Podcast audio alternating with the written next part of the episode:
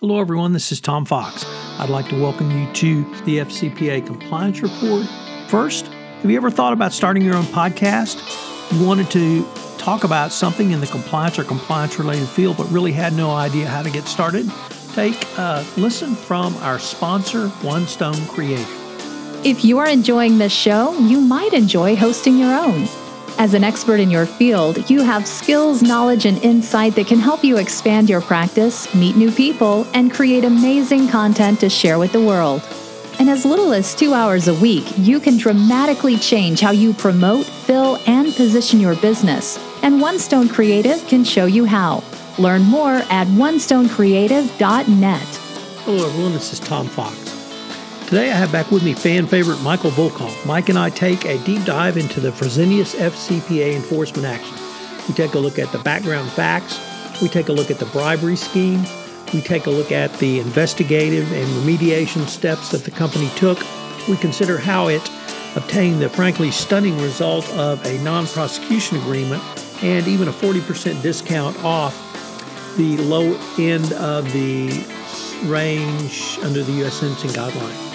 It's a fascinating exploration of one of the most eagerly awaited and significant FCPA enforcement actions in 2019.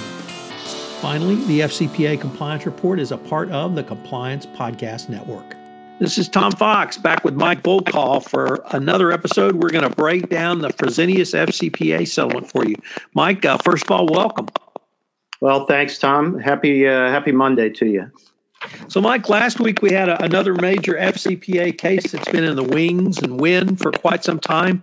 Uh, the Fresenius case. You want to start off uh, by giving the background on it? Yeah, we saw uh, Fresenius Medical, which is the largest supplier of dialysis equipment and services, uh, agreed to pay 231 million to the Justice Department and the SEC, and they resolved uh, FCPA violations in 17 countries in Africa, the Middle East, and Europe. Uh, interestingly, Fresenius came up with uh, with DOJ came up with a non-prosecution agreement. They agreed to pay 87 million uh, dollars and uh, the reappearance of another corporate monitorship. This for a two-year period, uh, and then a third year they have a self-reporting requirement. Then in the SEC enforcement action, again by administrative order, uh, Fresenius agreed to disgorge 147 million uh, or so, and uh, to disgorge uh, all of that. So, according to the uh, settlement, they Fresenius paid approximately 30 million dollars in bribes over a 10-year period in a number of countries, a lot of West African countries. Uh, which I'm not going to go through all of those, but uh, also including China, Mexico, Morocco, Saudi Arabia, uh, Serbia, Spain, and Turkey. And they earned approximately 140 million from its corrupt bribery payments. Uh, quickly going through the FCPA corporate enforcement policy factors, they got credit for voluntary disclosure because it was disclosed in a timely fashion partial credit for cooperation. They had a very thorough internal investigation. They made factual presentations. They reported on witness interviews, produced documents, translated the documents, complied with foreign data privacy laws, but they didn't get full cooperation credit because they did not timely respond to requests by DOJ, and at times they did not provide this is the language, fulsome responses to requests for information. Uh, they also implemented uh, remedial measures, including removal of 10 employees who were involved in the misconduct, some of whom were at the senior level. Uh, they enhanced their compliance program, controls, and anti corruption training. They terminated business relationships with third party agents and distributors who participated in the uh, misconduct, and they put in a sort of new third party due diligence program. Um, and uh, one factor the DOJ noted was that some misconduct in, I think, one of the countries continued to occur until 2016. And that's why that appears to be one of the primary reasons for the appointment of the monitor. Um, so, after weighing all of these factors, um, you know, they came out, I thought, Tom, pretty well with a non prosecution agreement from DOJ, and then they got a 40% discount from the bottom of the U.S. sentencing guideline range. Uh, and then they received credit for the SEC payment of 147 million in uh, disgorgement. So overall, I thought it was, you know, given the breadth of the conduct, the the length of it, uh, the number of countries involved, and for how long it went on, I thought Fresenius did pretty well in the end here with the the settlement. What did you think? So I agree with you wholeheartedly, Mike. Uh, they did uh, uh, very well. I guess one of the things I wanted to explore with you on this podcast was, is this is now a series, uh, one of a series of cases we have seen since the uh, implementation of the FCPA corporate enforcement policy are uh, announced by Rod Rosenstein in November 2017.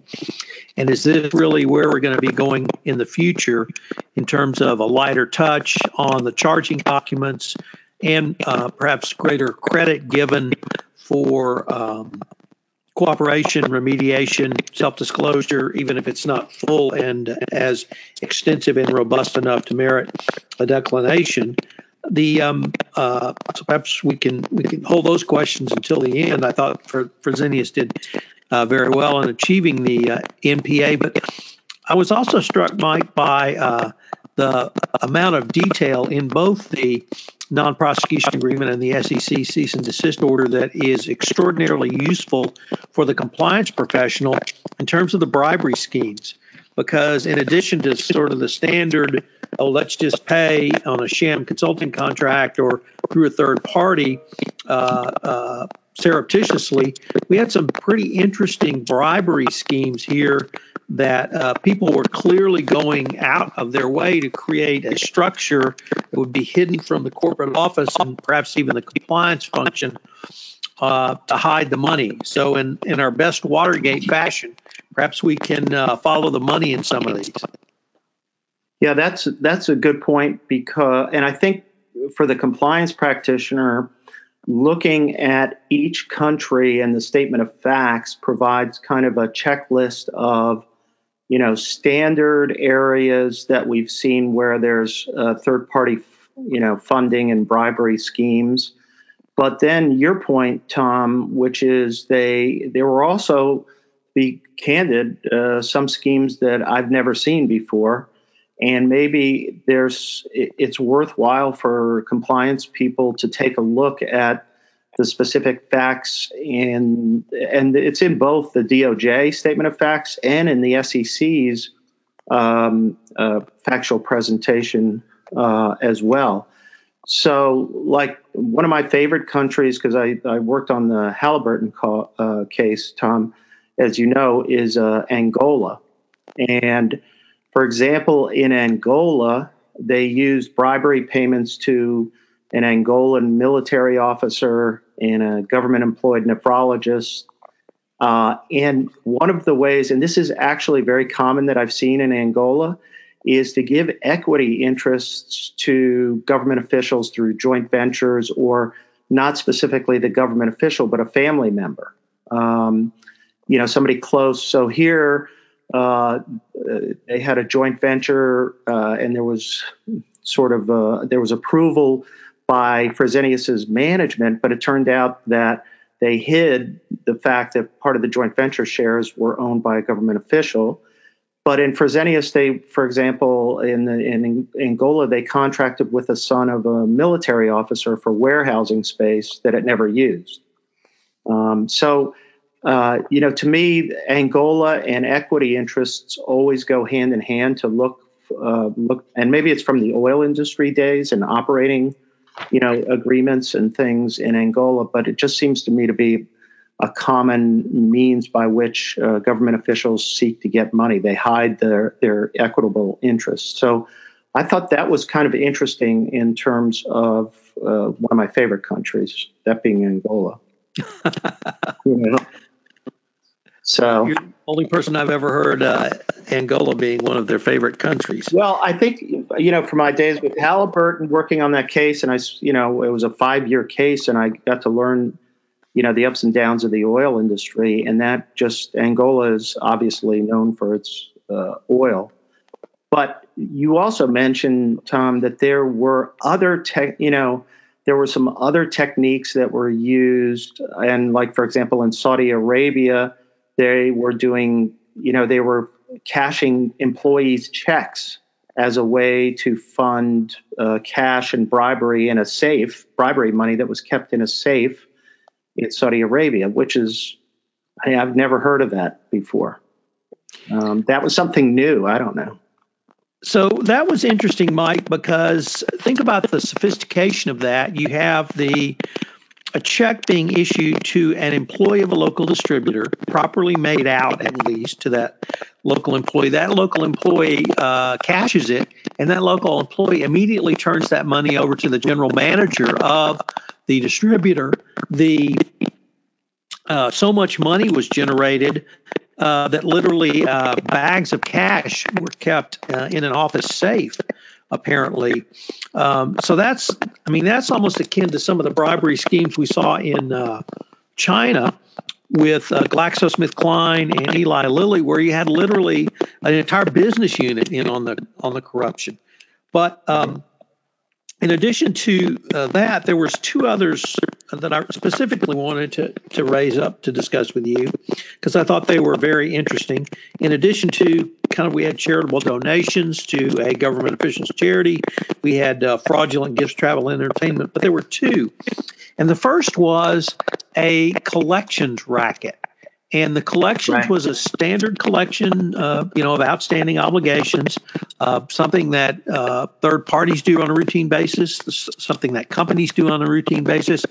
And it was so routine that the company had their own collection department uh, within Fresenius, but they uh, subbed out the uh, collection to a third party, and whatever monies apparently were collected through this collection effort, that was used to pay a bribe. Yeah, that was, that was really interesting because also, Tom, it was, as I recall, it was there were commissions paid on the collections, and a portion of the commission payments went to like a relative of a government official. I mean, talk about having to dig down in your due diligence, right? You'd have to go sort of two to three levels down to capture this. But um, in the healthcare industry, and I would imagine the, the collections here, you know, because obviously dialysis is a high volume type of uh, business. Uh, you know, it's not like each session, dialysis session, is worth you know hundreds of thousands, but it's really uh, that that was really intriguing to me how or how creative they got in terms of getting money into the government officials' hands, and I think this was, uh, they won certain tenders from the hospital because of this arrangement that they had, which uh, is incredible. Yeah, there's one other one that intrigued me a little bit uh, as well, and that was payments to customs officials. Right. Um, and I raise it for two reasons, Mike. The first was they specifically cited a payment to a customs official of $3,200 to expedite um, medicine or products across the border. And we've only had one other case where uh, the customs payments were in that range uh, of $3,000 so at first I thought, well, this might be an actually an interesting discussion around facilitation payment because if 3,200 is too much, um, you know, how far down do you have to go to make a legitimate facilitation payment under the FCPA? But then, uh, as you read further in the non-prosecution agreement, it turned out that they made over 1.7 million in total payments, uh, corrupt wow. payments wow. through the customs, uh, this customs uh, broker and customs pay, uh, to customs officials, and whatever 1.7 million is, it ain't a facilitation payment. So That's it really speaks to the need to look at your total amount of facilitation payments. Because I think probably you and I could come up with at least a plausible argument that $3,200 in an appropriate set of circumstances could be a facilitation payment, but there's no way you can justify uh, north of one one million total. Absolutely. Yeah. And like you'll, and the thing is, you'll see like, um, you know, $500 in, in brokerage fees, okay, in an invoice. And you, you know, if I presented that to you as a client and said, Tom, does this look reasonable to you? You'd go, yeah. But then on the other hand, if you ever ask me, well, what's the total volume that we're dealing with this person? And it turns out to be a million dollars, you'd say, whoa, whoa, you know, let's take a, a second look at that. So that's a good point. There was one. Uh, there was one time I wanted to run by you as well because it kind of uh, another one that sort of struck me because it kind of reminded me of you know we've been talking about the uh, the uh, telecom uh, ventures and the MTS one recently and the sort of Eastern European or the Kazakh or the Uzbekistan schemes. But uh, in Turkey, for example, Fresenius gave a doctor a 35% interest in a joint venture that was worth, they said, $74,000. And then they purchased the shares from the physician, and the physician earned a $356,000 profit. So again, you know, just like, uh, you know, purchasing the interest from a government official, here you have a physician who's clearly a government official uh, and it's another way to fund a huge amount of bribery. I mean, you know, two, uh, $356,000 in bribery through what probably looked like, you know, just a normal transaction, you know, tr- uh, purchase uh, transaction. So, you know, look, uh, criminals can be creative. And, uh, you know, I think the whole case itself just gave us a variety of schemes that we've seen, um, you know, in different contexts, but also what you're pointing out is some other areas that are a little bit different and that we have to watch over. You know, that these are new areas that people are creative when in terms of trying to get money in people's hands. There are lots of ways that a business can do can do it if they want to do it. And and to follow up on that point, there's Mike. There's one other bribery scheme utilized that I'd like to raise, and that was uh, one of the schemes used in Spain.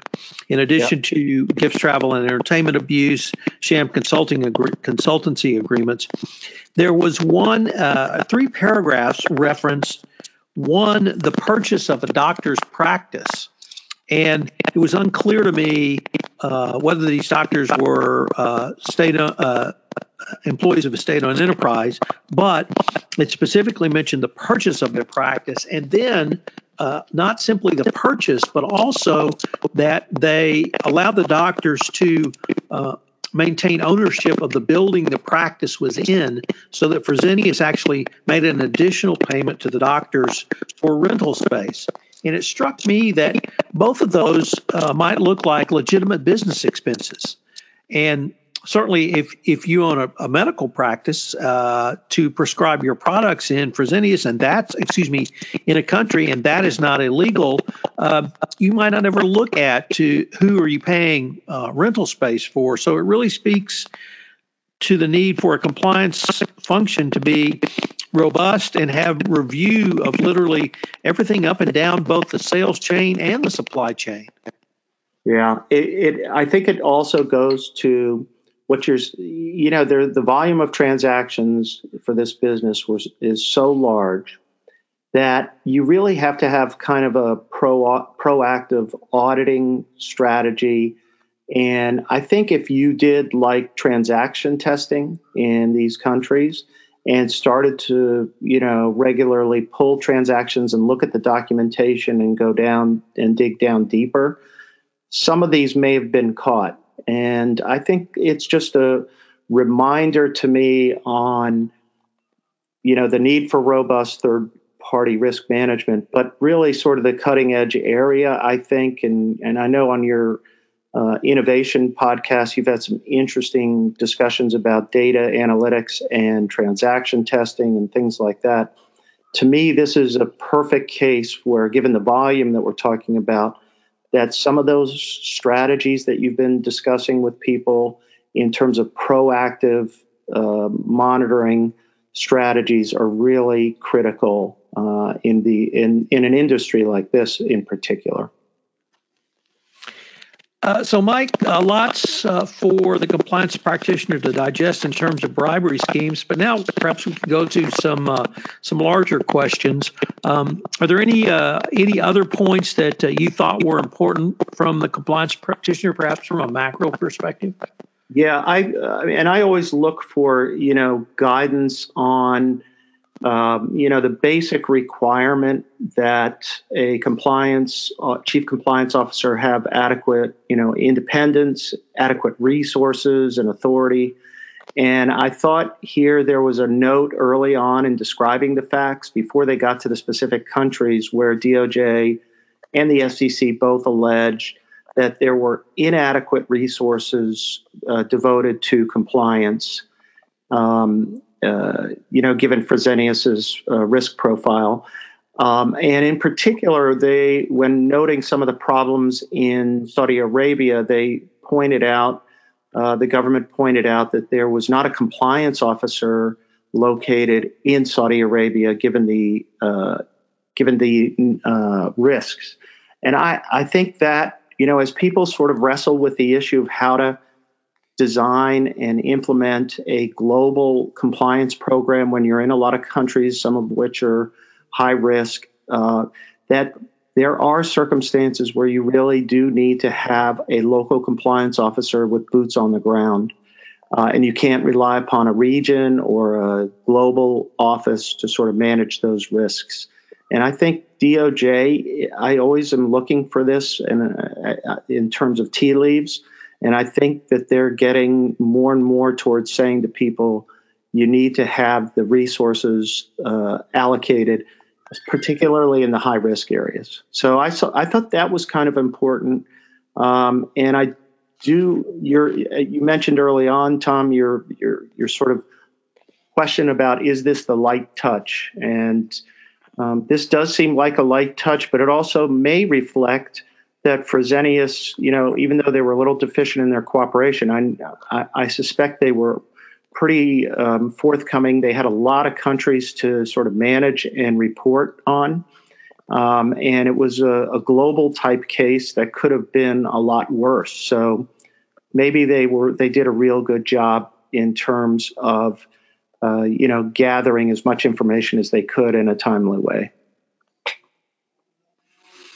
And then um, I guess, Mike, the, the third point um, was uh, perhaps not directly related to Fresenius, but in terms of the uh, both the um, physical document of the non-prosecution agreement and the Securities and Exchange Commission's cease and desist order, I saw a lot of detail and a lot of information um, really laid out, both in terms of the law, the facts, jurisdictional arguments, how they were able to hook it all in, and uh, uh, perhaps just greater transparency is the, is the phrase I'm struggling with. Yeah, no, I I I think um, you know it's been uh, about a year and a half now with this system, uh, with the the FCPA corporate enforcement policy, and I, I feel like uh, you know we're getting more and more data points, and uh, it's clear that we're going to be living with this framework for a while, and I don't think it's going to change. So, I mean, we're we're starting to get more certainty, and I don't think it's going to vary that much. I mean, it'll maybe to us it will as practitioners in this area, but I think in general people are going to get more and more reliability as to how to do this. So, any uh, kind of uh, final thoughts on this, uh, Mike, as we wrap up this episode? Well, I um, I would say this, Tom. You know, I think 2019 so far has been a pretty, you know, pretty busy year for FCPA enforcement. Um, uh, this, you know, we're not like off to a slow start. If anything, uh, we're off to a fast start, and it'll be interesting to see as we head into sort of the second quarter here uh, how things how things look. So we had uh, Cognizant Technologies, we had MTS, and now we have Fresenius. These are three cases that have been out there for some time. I think all of us were um, interested to see when uh, they would be settled. But I guess the thing that's striking me, uh, Mike, is that the, the information that's being presented to us, I think, really helps the compliance practitioner understand the bribery schemes that are used, but also is pointing towards greater certainty in the fine and penalty you'll sustain if you do make the difficult decision to self-disclose and uh, go to, to uh, uh, try to obtain a declination under the new corporate enforcement policy. Yeah, I think that I, I agree wholeheartedly, and I think we'll see an uptick uh, if we haven't already seen it in terms of people taking advantage of self-disclosure. Um, I just think uh, they're creating more certainty around it, and the benefits are such that um, you know the light touch on the corporation with you know a focus on individual prosecution um, it just seems like the uh, more and more companies I think will take advantage of it. I don't think it'll be you know like overwhelming, but I do think at the margins we'll see more cooperation and self disclosure. I agree, Mike. Well, it's as always, it's been a fascinating exploration of a case that uh, just literally came out last week. So we'll have to see what, as you said, what Q2 brings us. Thanks again, Mike. Thanks, Tom. Thanks, everybody. Hello, everyone. This is Tom Fox again. I'd like to thank you for listening to this episode of the FCPA Compliance Report. Sorry for the audio quality on this episode. Mike Volkov and I have both been running multi part blog post series on the Fresenius FCPA enforcement action. Mike did a three part series last week, which you can check out on his site, Corruption, Crime, and Compliance.